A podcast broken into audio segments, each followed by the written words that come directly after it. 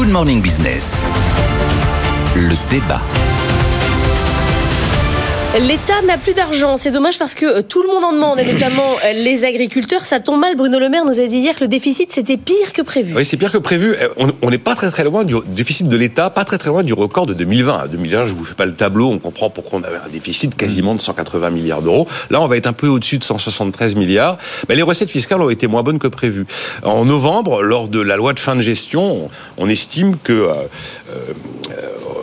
il va manquer 2 milliards. Mais 2 milliards alors qu'il manquait déjà par rapport à la loi de finances initiale 6,8. Et donc on se retrouve avec des recettes fiscales qui sont moins bonnes que prévu. Il manque 1,4 milliard d'impôts sur le revenu. Il manque 4 milliards d'impôts sur les sociétés, 1,4 milliard de recettes de TVA. Ça tombe pas bien. Alors je me sens que Bruno Le Maire nous a dit récemment le plus dur est devant nous. Je pense qu'il a raison. D'ailleurs, ça, me fait penser à la, la formule de Moscovici de la semaine dernière, 2025 sera crucial peut-être pas impossible qu'on finisse par arriver à ces moments où les choses deviennent un peu cruciales.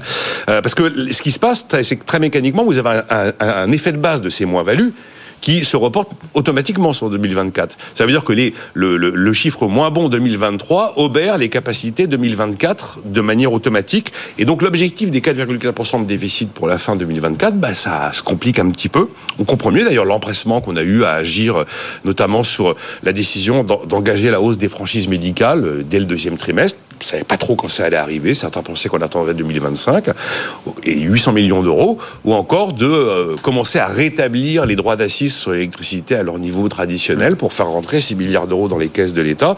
Alors, est-ce qu'il faut parler de code d'alerte? Toujours pareil, la code d'alerte, on commence vraiment à, à, agiter ce type de terme quand on sent qu'il y a une question vraiment de, de, soutenabilité de la dette imminente qui se pose. Mais par contre, le chiffre de 12 milliards de vraies économies 2025 qu'on nous brandit allègrement, il n'est pas impossible que ce chiffre-là, lui, s'alourdisse. Évidemment, ça tombe jamais bien, ce genre de nouvelles, mais là, ça tombe d'autant plus difficilement qu'Emmanuel Macron vient de promettre 2 milliards à ce qu'il appelle la France de l'angle mort, vous savez, hein, ceux qui sont euh, euh, ni riches ni pauvres, et puis qu'objectivement, si on veut réussir à sortir de, cette, de, de, ce conflit agricole, il y aura sûrement des mesures carnet de chèques. Enfin, je vois pas comment on peut, euh, par exemple, l'histoire du gazole non routier, je serais très surpris qu'on fasse pas machine arrière sur l'histoire du gazole non routier, soit en, en revenant à la solution 2023, soit en compensant les, les centimes payés en plus sur chaque litre de gazole par un système de crédit d'impôt. Mais des centaines de millions d'euros, a dit la FNSE. Hein, oui, mais dans sa liste de courses. Ça, bon, ça, ça, sa, liste de courses, ça coûte de l'argent parce qu'ils veulent aussi euh, euh, qu'on verse immédiatement toutes les indemnités ouais. qui sont dues en cas d'inondation ouais. et de euh, et, et, de maladie. Ils veulent qu'on verse immédiatement l'ensemble de ce qui est prévu euh, par les aides de la politique agricole commune. Ça fait des sous. Hein. Jean-Marc Daniel.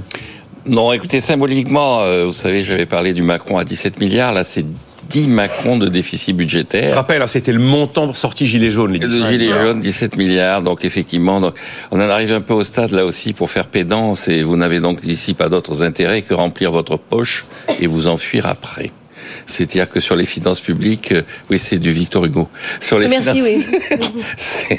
c'est d'Henri Blas. Mais euh, sur les finances publiques.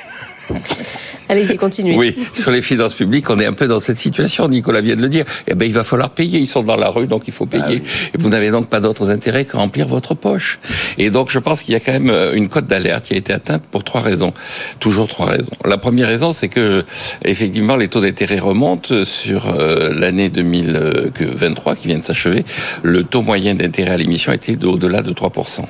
Donc, la, la période où euh, les gens disaient on peut s'endetter, il n'y a aucun problème, les taux d'intérêt sont quasiment nul, voire euh, vraiment nul, donc ça coûte rien, allons-y. Cette période est derrière nous, sachant que euh, on emprunte, puisqu'on a un déficit très important et puis qu'il y a des échéances qui arrivent, on emprunte maintenant pas loin de 300 milliards sur les marchés, 285 milliards l'année dernière, et l'agence France Trésor espère pouvoir maintenir les 280 milliards cette année. 285 milliards. Donc euh, les taux d'intérêt sont là, donc la charge de la dette est en train d'exploser. Et euh, c'est la première raison. C'est la première. La deuxième raison, c'est parce que pour stabiliser la dette normalement, il faudrait que le solde primaire, c'est-à-dire le déficit hors charge de la dette, le, le premier objectif, ouais. c'est d'avoir le solde primaire égal à zéro.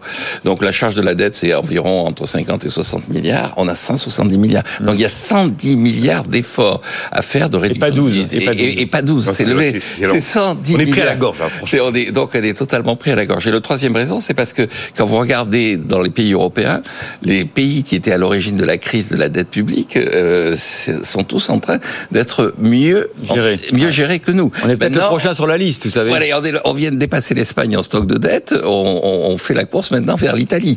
Et la Grèce, qui équilibre ses comptes, va bientôt être dans une situation meilleure que la nôtre. Donc je pense que sur le plan politique, vis-à-vis de nos partenaires européens, ça va finir par poser un Je véritable ne sais pas problème. comment on va. Jean-Marc, il a dit la, clé, c'est qu'il faut ramener le déficit primaire Oui, à zéro. c'est la seule solution. hein. Là, il faut sortir des chèques, là, pour les agriculteurs. Bah justement, on, en est loin. Bon. Ou je- c'est leur somme où l'Espagne agonisante pleure. Bon, allez, c'est encore du Victor Hugo. Si, Euh,